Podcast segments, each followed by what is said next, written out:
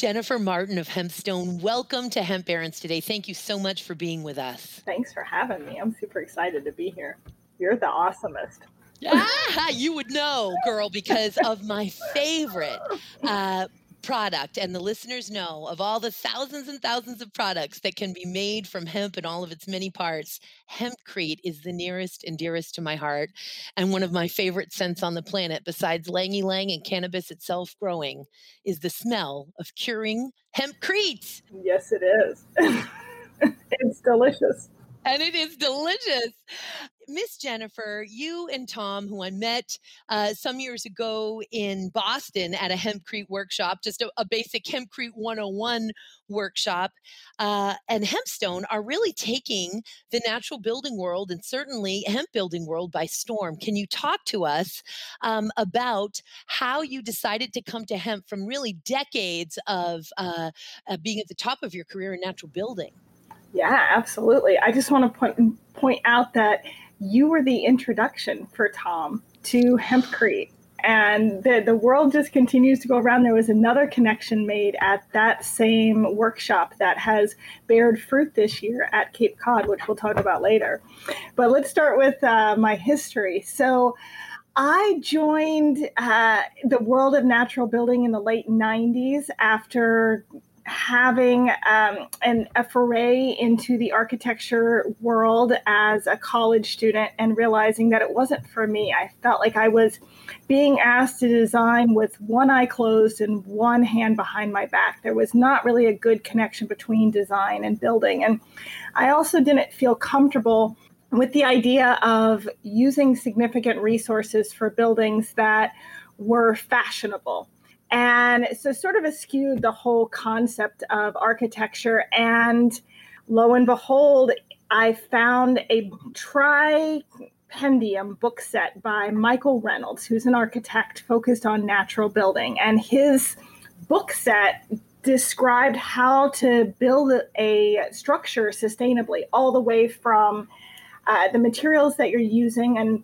and including things like how to build the windows and how to make doors and how to make bathtubs and even toilets and cisterns. And it was a thoughtful introduction to sustainable architecture from start to finish. And it blew my mind, opened my world, and I said yes.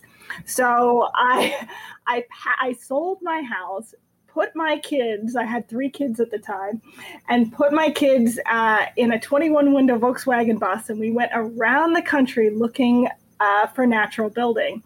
And at the time, natural building was uh, not really embedded in the mainstream at all. The only way to really play with natural building was to go counterculture. So we went to intentional communities and learned about natural building by doing. And so much so that eventually I ended up moving to one of those intentional communities called Dancing Rabbit Eco Village in Rutledge, Missouri. And I spent 12 years living and working and playing on building a sustainable community from the ground up. When I moved there, there were 18 people, and in its peak, it had a little bit over 100. It now sports almost 50 natural buildings that have been built by thousands of people, literally. And I was proud and honored to be a part of many of those projects, either by sharing ideas or literally putting my hands in them. And that experience was pretty darn magical. It let me live in a very idyllic environment where everyone was focused on sustainability. We didn't have to have hard conversations about material choices we were very committed to through our covenants and our ecological principles to using what was on the land, what was nearby, what was reused. And it kept things pretty simple. It wasn't always easy, sort of like carrying your own water isn't always easy, but it's simple. So, building out of the clay that we dug out of the ground in order to put our um, our foundations and using the straw that came from our neighbors and using the waste timbers that were coming from the manufacturing facilities like that's what we built. That was our palette of natural building materials. We used cattails and we would go next door and get cow dung and use that in our finished plasters and that was our world. Um, so i was very steeped in natural building for all those years.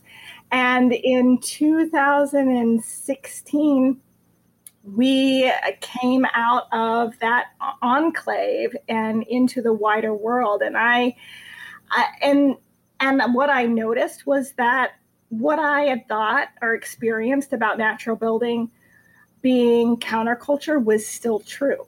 But that was changing. And it really hit home back in 2019 when I was at a, con, um, a conference on high performance building, and the keynote speakers were three natural builders talking about how the use of materials is the next um, frontier in terms of how to be more sustainable. We've done a really good job thinking about how we use energy in buildings once they're built. But up until this point, there was only probably a few handfuls of people or a very small percentage of people that were really thinking about the impact of the materials themselves on the total carbon footprint.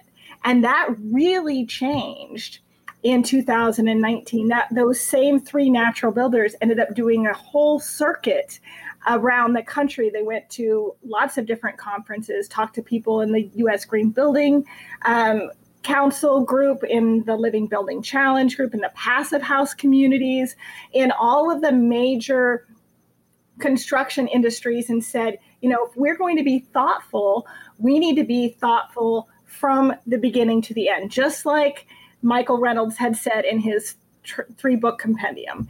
And that really launched me. That gave me real hope that the the wider construction world, not just alternative culture, but the wider construction world is really listening. And that momentum has continued to build. So much so that we're hempstone. We only really focus on hempcrete at this point, and we are busy because people are very interested in natural buildings, in carbon beneficial materials, in thinking about things differently. But there's it's still very much a learning curve for everyone because the fundamentals of building naturally are different than building with plastics so much so and and just wow and and i want to backtrack for just a moment and and to just share with the audience you know i got i got emotional when you were speaking i got chills up and down my legs and up through my arms. When you talk about becoming inspired by something you're learning and packing up your kids and getting in the car and moving forward that's what time it is everybody. It, it, and for you jennifer that was in the late 90s and and for me as well i opened up you know the first hemp store in the state of new york. It was too early. It didn't last long. Um, but but what i'm talking about here is there is no point in living on the planet Earth if you do not have a purpose. We are here. Figure out why you are here. And when that purpose hits you and it lights you up and it gets into your DNA and you know and you are inspired, just go all in. Now don't give up the day job you know if you if if that's going to put you in a terrible position. But the point is you i just know what it means to when hemp hit me sister it hit me like a ton of bricks. It got into my dna somehow and it it altered the trajectory of my entire life. And it sounds like that's what natural building did for you too. And just Precisely. if i could oh encourage listeners to now is the time more than ever. We're in the midst of so many different revolutions consciousness revolution, industrial revolution, agricultural revolution, construction revolution, all of it, all happen, environmental revolution, all happening at once. It is the time. What an inspiration you are. Oh my God. And I had no idea about uh, the years that you uh, had spent in Missouri. Just so fantastic. We're so lucky to have you in hemp.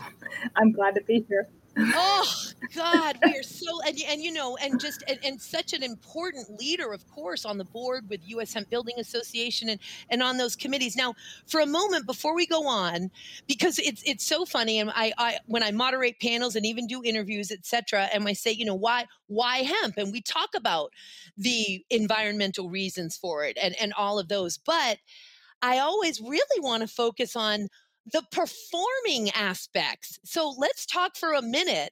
Let's pretend hempcrete didn't have anything to do with the incredible renewable natural resource that it is, the fact that it lasts hundreds of years.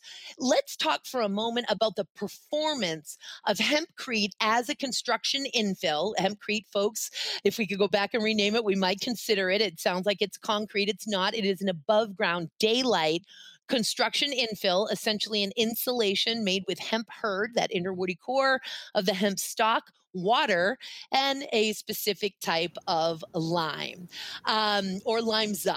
Uh, uh, there's there's some interesting things there, um, yes, there but don't don't go to don't go to Home Depot and get yourself agricultural lime and think that that's going to make your wall. That isn't. But it's very simple. Three three parts essentially. If you want to add some some you know uh, things to make it dry faster or harder do do wherever you are in the planet that's one thing but the bottom line it is a construction infill can we talk for a moment? Will you share with the listeners its performance as an insulation in comparison to traditional construction materials?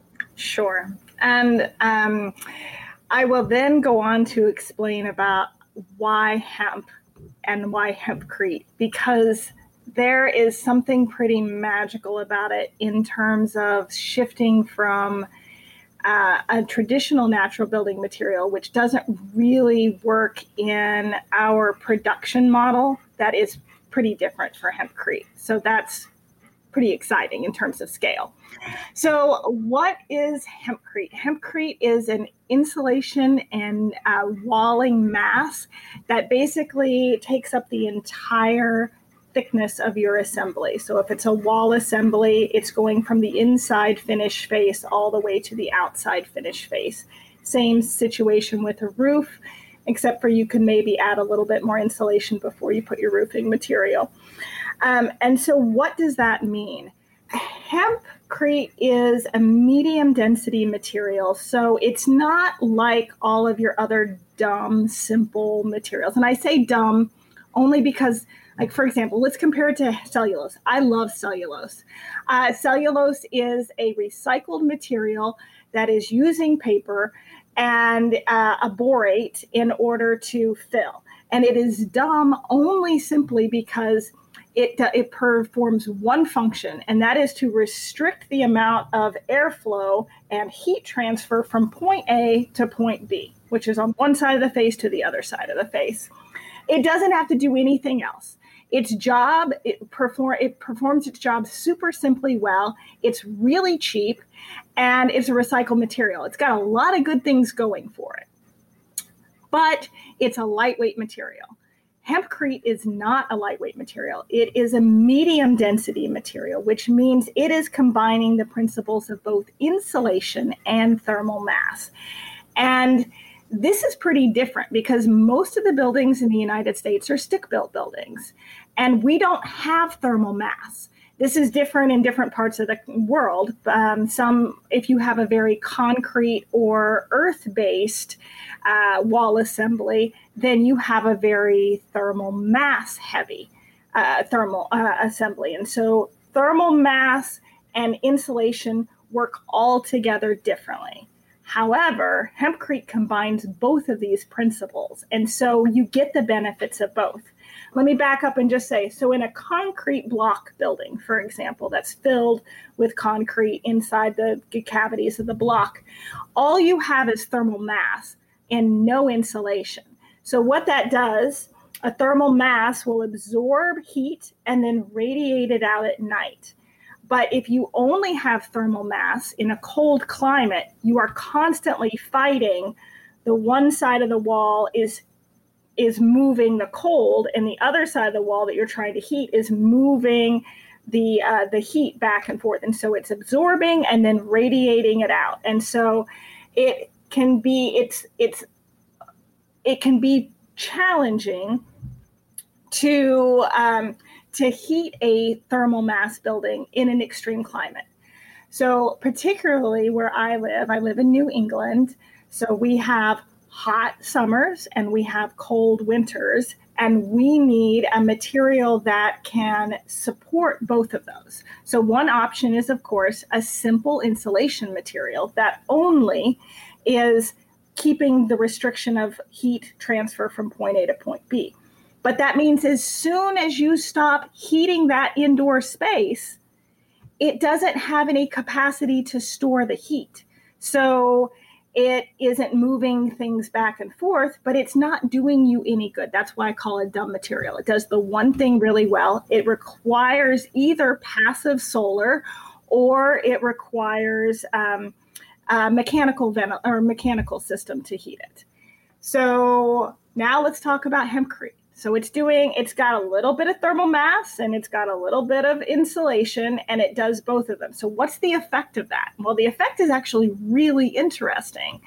It um, stabilizes the temperature even when the outdoor is a significantly different temperature than the indoor. So it's taking the heat. Let's say that you're mechanically heating a space and it's cold outside. It's taking that heat, it's absorbing it. And then after you turn off your mechanical system, it slowly radiates that heat back out to you while also insulating from having that cold air coming into the inside. So that's significant.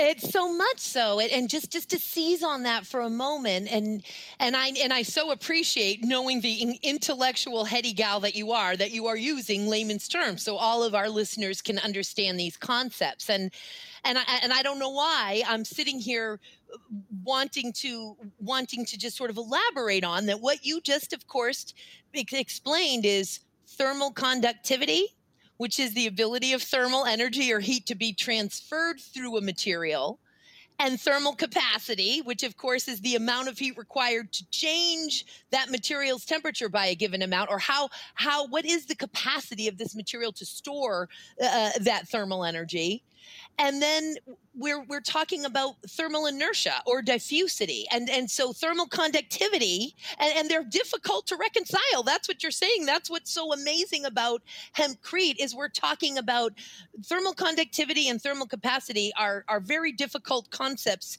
to to work together. Yet yet hempcrete absolutely allows that. So the thermal conductivity and the thermal capacity determine the thermal inertia. And a material has to have high thermal capacity and low conductivity to have good thermal inertia to hold that thermal energy. And that's what we're talking about with hempcrete. Is that right? Yeah, that's exactly right. And there's more. Let's hear it, girl. so the so the, now we've talked about thermal mass and we've talked about insulation, and the the other piece that's really important to talk about is hempcrete's ability to absorb and release moisture, and that's called um, its hygroscopic properties. And so it is a hygroscopic material. It likes to absorb moisture and then release it again over time. And, and may I just ask, and just one more thing, uh, one other term that because I use high. In, in, fact, I used to have to practice in front of, of the mirror hygroscopicity, hygroscopicity, hygroscopicity, so I could finally say that darn word without messing it up. But other people may understand, and correct me if I'm wrong or getting ahead of my skis here, Jennifer. The term vapor permeability is there Excellent. Yeah, okay. Thank you. Absolutely. So when we're talking about vapor permeability, we're talking about the ability for hemp to allow moisture from one face of the assembly to the other, because again, we're talking about a monolithic assembly. It's the same material all the way through. And what this means is that in high humidity conditions, the wall will absorb moisture without so the thing that's really important to remember is it's absorbing moisture, not water. It's a, it's a it's absorbing vapor, not water. So it's really important to not think that your wall is taking in water and then it's saturated. That's not what I'm talking about. When you're talking about humidity, you're talking about all the steps of vapor until you get to the point at 100% relative humidity where there's actually liquid water. So everything up until that point affects your comfort. If it's 30% humidity and 70 degrees, it's very different than 90% humidity and 70 degrees. And imagine if it's hotter. If it's 80 degrees, you want it to be as low humidity as possible. And there's also some dynamics around health here in terms of what's the amount of humidity that is appropriate uh, and best for humans to live in. And optimally, that's somewhere around 30 or 40%. We don't want it to get much higher than that because then we start to um, have mold issues uh, and other bacteria and stuff like that. Um, and so, uh, so we have a material that absorbs humidity from its environment and releases it over time. And it does that very safely. And it does that safely for two reasons. One, both the hemp and the lime are hygroscopic, meaning they absorb the moisture. Um, the lime in the hemp is uh, the lime in the hempcrete is also uh, mold resistant. So as the that moisture increases, it's not like we're experiencing rot or we're building up mold. It's it lime itself is a mold inhibitor. It's basically calcium carbonate, which is um, crushed up shells that have been heated. So it's not growing anything. And the hemp itself is also exceedingly resistant to rot. It is a very strong fiber or um, um, fibrous plant based material that can absorb a significant amount of moisture without any damage for a prolonged period of time. And so you have a wall assembly that is absorbing moisture and taking the humidity out of an indoor space and then releasing it into the environment when the relative humidity around it has decreased. And so it has some interesting effects on human health. It keeps the humidity at a lower indoor threshold, which is more comfortable. It's even when it's at a higher percentage of humidity itself, it's not growing any of those um, bacteria or molds. And it also takes moisture out of the other um, adjacent materials that are more um, vulnerable. So, what we notice is that it's keeping the if if there is um, wood embedded in the hempcrete. It's taking that moisture from the wood and keeping it from rotting because, interestingly enough, softwood is more vulnerable than hemp, especially when coated with every single. The other thing to remember is every single little piece of hempcrete is coated in lime. So it's got a little protective layer of lime on every single coating or every single piece of hurd. And so you end up with a um, very robust wall assembly that is stable and supporting of indoor temperature and indoor humidity over time in a very consistent way. And so it's just so, I, I can't believe I'm going to sit here and be inarticulate about it. We're talking about a construction infill, a, a building material here that is mold resistant, rot resistant. We're going to talk in a second about its pest and fire resistance offers the optimal indoor air quality is what we're talking about as well. Uh, the energy efficient to talk to say that a hempcrete home turns into a, a smart home or a smart income home um, is an understatement because it, with a thickness of walls and you will please uh, massage anything i may be misspeaking here miss jennifer uh, we normally say a, a 12 to 18 inch wall depending on how close you are to an equator or a pole so more extreme temperatures and really good windows is going to generally leave your home with an interior ambient temperature of somewhere around, and you will correct me of anything that needs to be massaged here, somewhere around 60 degrees Fahrenheit year round without a heating or cooling system. Could you please elaborate and or correct anything on that and then talk just a little bit about the pest and fire resistance of this incredible material that lasts hundreds of years? Sure, no problem. Um, you have hit the, hit the nail on the head in that it is a high performing structure. And I'm going to back up and give, give a comparison. So, in conventional construction, stick built construction, where we're building most of the houses that you see today, they are built to different standards, obviously. And if you start, if you're looking for a high performance building, basically the the route that we're going is to build it as airtight as possible using plastic. And basically, you build a house and then you wrap it in plastic. And your goal is to make sure that you wrap it with the, the plastic in the right place so that you don't rot the building. This is the this is the key tenet of how to build a high performance building. But ultimately, what you're trying to do is you're trying to keep air infiltration from going in or out of the building. And in that way, you're building a very high performance building that can maintain a consistent temperature. But I you notice that I said the one point about you're wrapping it in plastic and then you hope you put the plastic in the right place. Remember when we talked a little bit earlier about vapor permeability? So that the assembly that I just described, the conventional assembly, is not a vapor permeable assembly. It is a s- assembly that is designed to manage where the moisture is going to be in the wall based on the climate and the use conditions. Now, let's think about that for a second. We live in a changing climate. So, where I'm building now is going to have a. I live in Western Massachusetts, and in 30 years, I'm expecting Virginia like weather.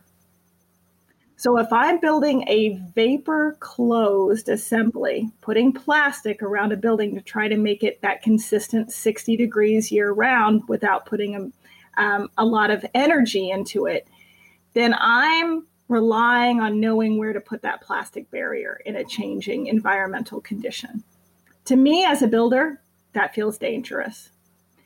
And so, and I'm also a proponent of natural building to be, you know, to be fair. Um, but, but all natural buildings are vapor, well, all natural building assemblies, whether that's straw bale or hempcrete, they're, or even rammed earth, they're all vapor permeable.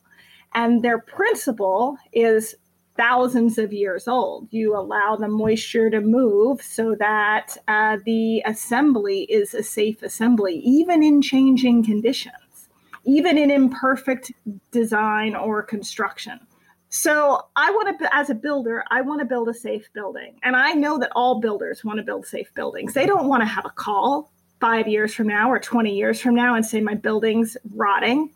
Um, but unfortunately, with climate change, this is something that we have to be thinking about. And so, high performance builders are having to think about this. And we're start and and we're we've done a really good job. I want to back up and just say for a quick second, we've done a really good job in what I consider a risk averse industry to change um, to allow high performance building to enter code. So now we have, depending on where you live, where I live in in Massachusetts, we have to have, and all new buildings must have an air um, um, an air tightness test, and we must meet at least three air changes per hour at 50 pascals or less in order to be commissioned and allow new pe- people to actually live in that building. So that what I, what that means, it's a lot of jargon to just say that we are demanding through our codes now that we build a building that has a certain level of air tightness. So a certain amount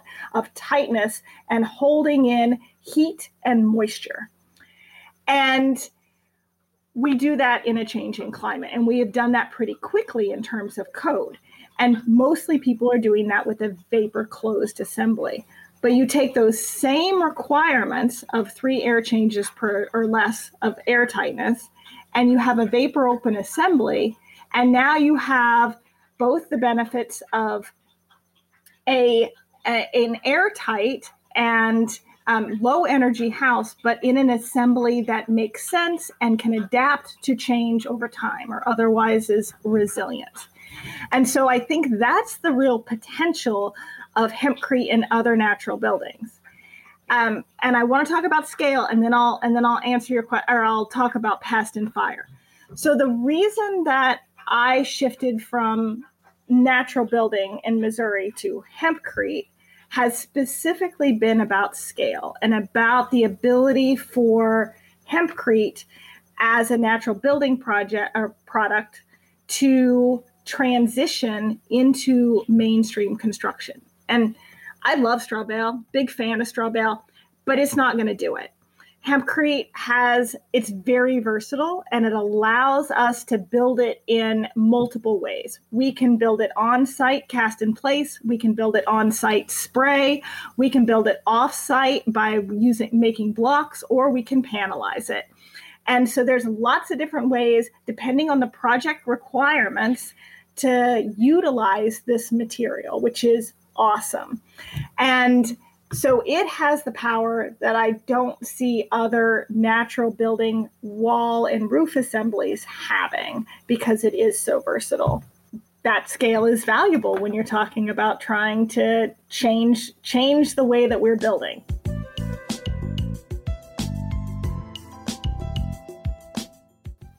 Indeed, and uh, and I'm even we're not going to go there because there's so much I want to talk to you about. But we're looking at lumber prices right now, and oh my gosh, I'll, oh, but the universe is good, liberating hemp in the broad light of day to take its place among America's other agricultural commodities just when we need it really, really bad. It's awesome. In walks Hemp and Jennifer and Hempstone. Oh my God. So let's talk for a second about pest and fire. And yes. then I want to talk about Hempstone, sister. There is a reason why you're busy.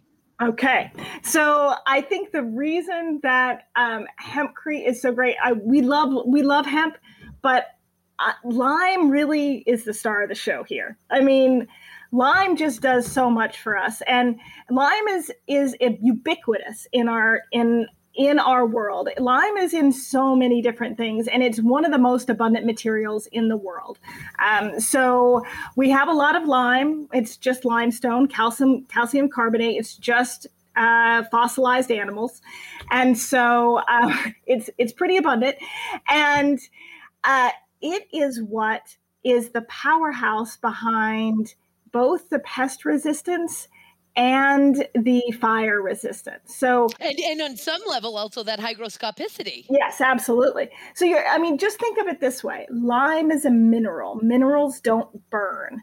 Minerals are not attractive to animals. So you're taking with hempcrete you're taking a plant matter, a cellulosic material, and you're coating each one of those cellulosic shards basically, and you're coating it in a fireproof, mold resistant, pest resistant material that is going to return to stone.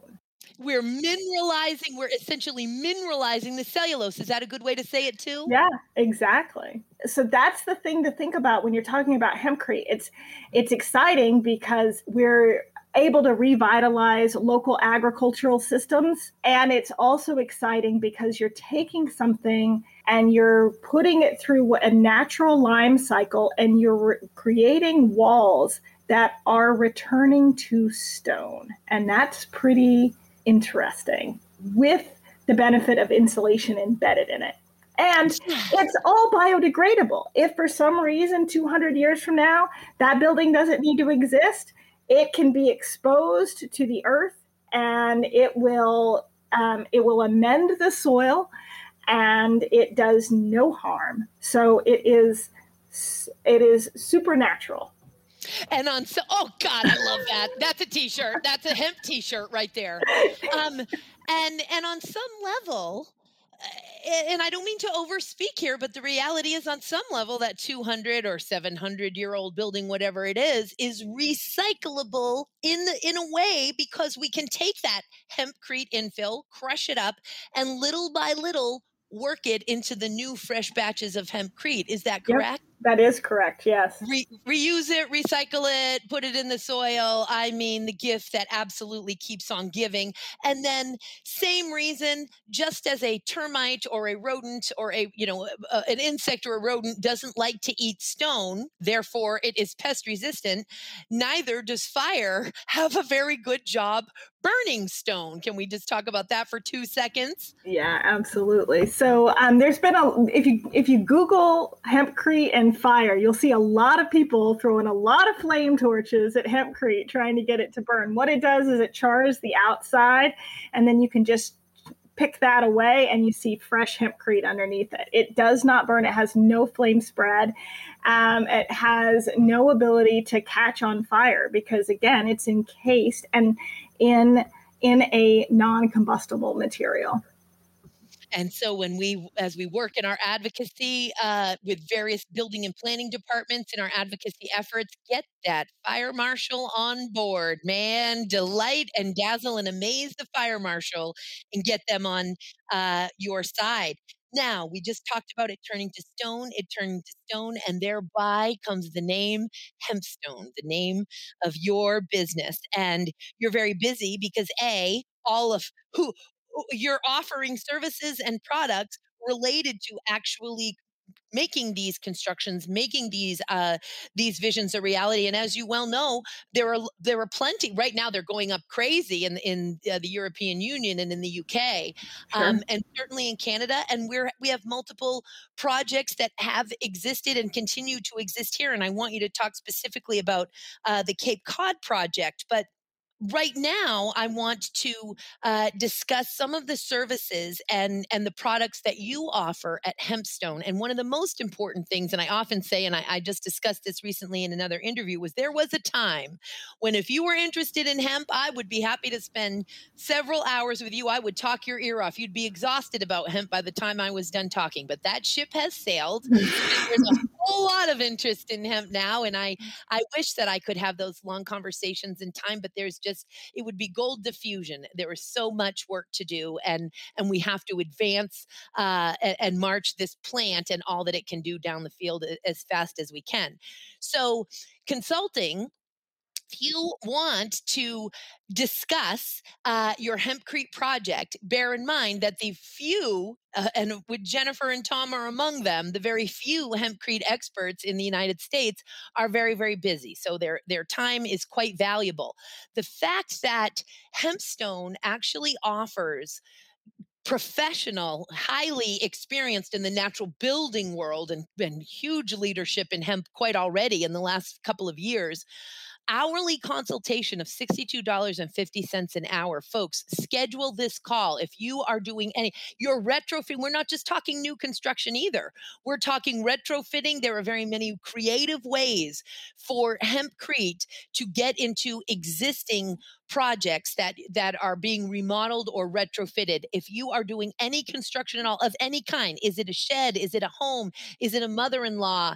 Um, is it a campground bathroom which you and i uh, spoke about with some wonderful friends in, in upstate new york this year? Any of those things do not pass go, do not collect $200, and do not go for the temporary off gassing, inferior performing building materials that are traditionally out there in construction right now. What you want to do is call Hempstone and book a consultation. And in fact, you'll see uh, that there are other levels of, of consultation as well. Uh, if the 6250 um, is, is a bit much for you as you start to think very preliminary plans, maybe you're hearing the show for the first time and thinking, gee, I, I'd like to kick some tires there. Get on to hempstone.net uh, and see what is available for consultation. This is just basically a public service, if you ask me, at those uh, prices. And then there's Hempcrete group consultations that you also do from $125 an hour. This is very tremendous. And, and then, of course, you've got events and trainings. Can you talk to us a little bit about events and trainings? And then I'm, I'm really excited to talk about some other things around Hempstone? Yeah, so we offer trainings. Um, I think it's really important to not only get a hands on feel, but to get a hands on feel about what it would be like with a real structure. And so we're working with small structures that have all the elements of a normal building a foundation, whether that's a slab or it's on piers, but it's got a foundation, walls, a roof system, doors, and windows. So all of your transitions are being uh, seen and addressed. So basically, a miniature version of a house is how we design our training so that you can get a sense of what is what is the way to build at, throughout the entire process. We also offer Hempcrete 101 and 301. 101 is an introduction to Hempcrete, and 301 is a deep dive into those design details. So there's the constructability aspect. How are you dealing with the formwork, and how do you think about the eaves and the transitions? And then there's the questions about um, your waterproofing details, how it comes up from your from your foundation and hits in with your wall, and how what is your what is your finishing, for example, and how to think about those details, material specifications. So we get into some of that in 301.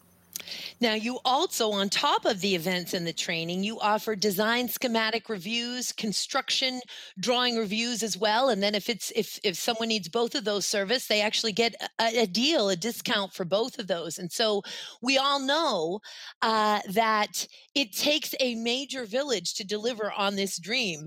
Uh, Jennifer and Tom cannot be at all of these projects, and all of our our the folks that we love and cooperate with from the U.S. Hemp Building Building Association and other leaders, everyone from Americhanvre uh, to Hempitecture and others. None of those folks can actually be at all of these products. Again, I can count on basically two hands at this point, the United States, of folks that I would refer people to for these types of services. And you cannot be everywhere. It's the United States, it's gigantic.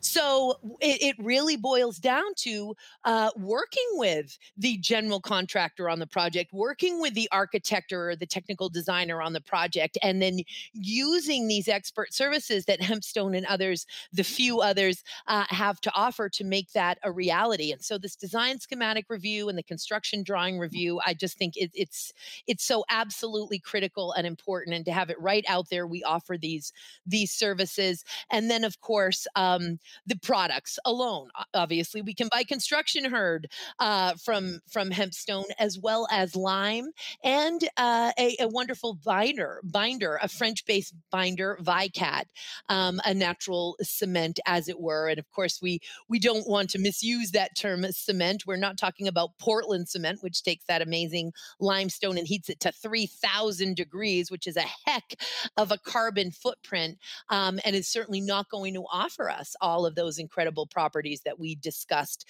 uh, the hygroscopicity the thermal energy regulation um, and uh, and so you're offering all of those things but going back to it taking a village and folks needing it to be done right. There's nothing, nobody wants to see a failed hempcrete wall after nobody. all.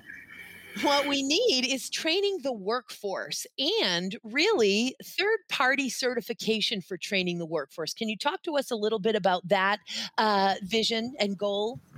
Yeah, so now that the pandemic's over, uh, we're getting inquiries left and right about a training people are interested in training. And I get a common question, which is Do you offer a certification?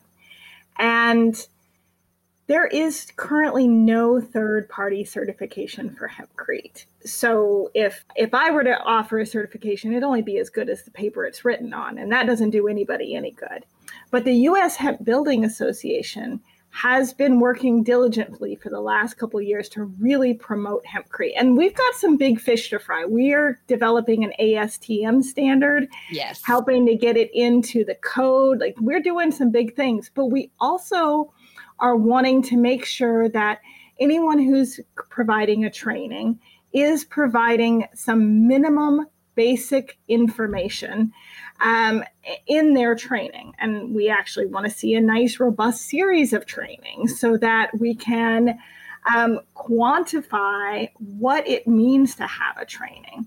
And I'm very happy to be working with others in the U.S. Hemp Building Association to um, move that forward and develop a certification program that can be offered by the U.S. Hemp Building Association as a third party independent verifier for anyone that's interested in doing hempcrete trainings. And it's very exciting.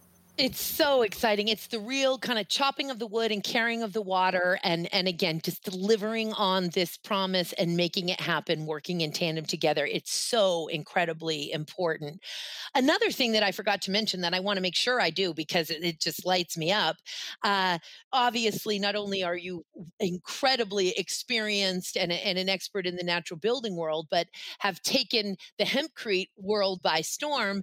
Uh, and on those rare occasions when you don't don't know the answer, Hempstone, of course, works with Alex Piaf of UK Hempcrete, a global expert. Um, and you've got Alex on speed dial. In many ways, he's part of the Hempstone team. Is that correct? Uh, yes, we do. He's he's very sweet. He always answers my texts, and I have no qualms about texting him whenever I have a question. Um, Alex has been great he um, he joined with us to promote uh, hempcrete through the NESEA, which is the Northeast Sustainable Energy Association. We did two series of webinars, the Hempcrete 101 and 201 for building professionals. So very much focused on buildability, constructability, design, detailing, and that has been super helpful. And he's consulted with us on se- several of our first projects out here. He's wonderful, and of course, uh, a very important member of the U.S. Hemp Building Association, all the way from from across the pond. Um, some really, really wonderful people all coming together around uh, what I really feel. I, you know, I, it's almost like I, I hate to betray hemp by saying it's the most important of them all, but but we've got these a housing crisis where we're in climate change we have people experience homeless experiencing homelessness left and right and and municipalities using the cost of construction um, and the vulnerabilities of construction in terms of it not being mold rot fire pest resistant and lasting very long as excuses not to shelter those who need help with shelter. This really is the answer in so many ways. It also will provide so much economic stability for the farmer and contribute to to the the improvement and healing of the climate here. We're talking about a carbon sequestering plant and a carbon sequestering you know building material. I could go on and on. It is so so important. Um, Jennifer, it is such a complete joy uh, to be able to work with you, to know you. I'm so thrilled to, to see how everything is going to unfold um, as we move forward in our journeys together with our love of, of natural building, of hemp, and, and particularly of hempcrete, uh, sister. And before we go, I want to ask: Is there is there a question I didn't ask, or something that you really want to make sure you tell the listeners before we we part and have you back on again? Yes, please. Um, so we were privileged to be a part of the Cape Cod Project, uh, um, which is the second hempcrete project in Massachusetts. We were intimately involved in the first hempcrete project in Massachusetts. But this one, we got to be learners in a way. Um, uh, Laurent Goudet of France came with his machine that he designed, a spray hempcrete machine, and led the installation on a significant hempcrete house, um, doing both the roofs and the walls, and um, plans to do actually interior basement walls as well um, designed by Tridington, Estes, and Trombley, and uh, overseen by C.H. Newton Builders out in um, eastern Massachusetts. We were the labor force for this. Laurent wasn't able to bring his team of French uh, hempcrete installers. So we were able to come and rally together. And one of the things that I really love about Hempstone, and especially in this new industry, is that we're so collaborative. Um, so we pool, we got together with um, other experts, um, Cameron from Americhanvre, Shelby from Village Carpentry, who was the builder for the first hempcrete house in Massachusetts that we taught how to do hempcrete. He came out. Um, we had a beautiful group of probably 13 different people who came out over seven weeks and installed um, the hempcrete and then did the exterior lime render, which is an air tightness render that will actually be covered with a, um, a vernacular cedar shake siding. So it's going to look traditional. It's going to look like every other Cape Cod house, but it's got a natural rather than a synthetic air barrier. Um, and it was a joy to do. It was a joy to learn a new machine and a new application system.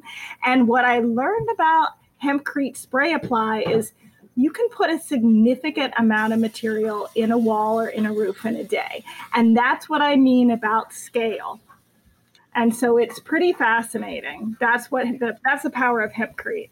Jennifer, I can't believe that I did not uh, uh, remember to ask you more about the Cape Cod project. Thank you so much for telling the listeners about that beautiful uh, a project. I really cannot wait to go and see that structure myself. I grew up, of course, in New England. I was born in Boston. Cape Cod is one of my favorite places on earth.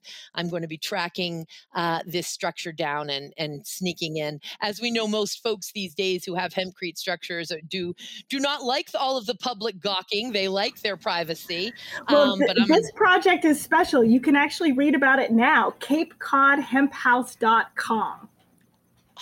Love it. Okay. I'm getting on it as soon as we get off this recording. Fantastic. CapeCodHempHouse.com. Folks, we're going to have also uh, Jennifer and Tom's and Hempstone's assets on our website, PodConx, P O D C O N X.com. Uh, and certainly please visit them at hempstone.net. I cannot wait to have you back on. We'll have Tom on as well. Jennifer, thank you for everything you do, everything you are. And I'm looking forward to our next encounter, sister. I love you. You're the best. love you back, sweetie. Till next time. Till next time. Take great care. Thank you.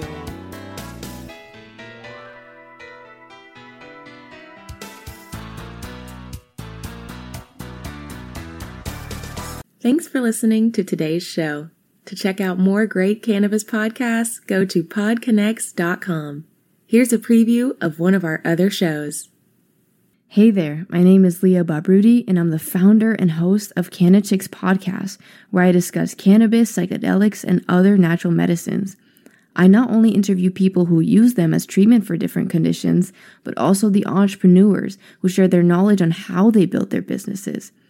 If this sounds interesting to you, give my show a listen. I'm sure you'll learn something that'll surprise you.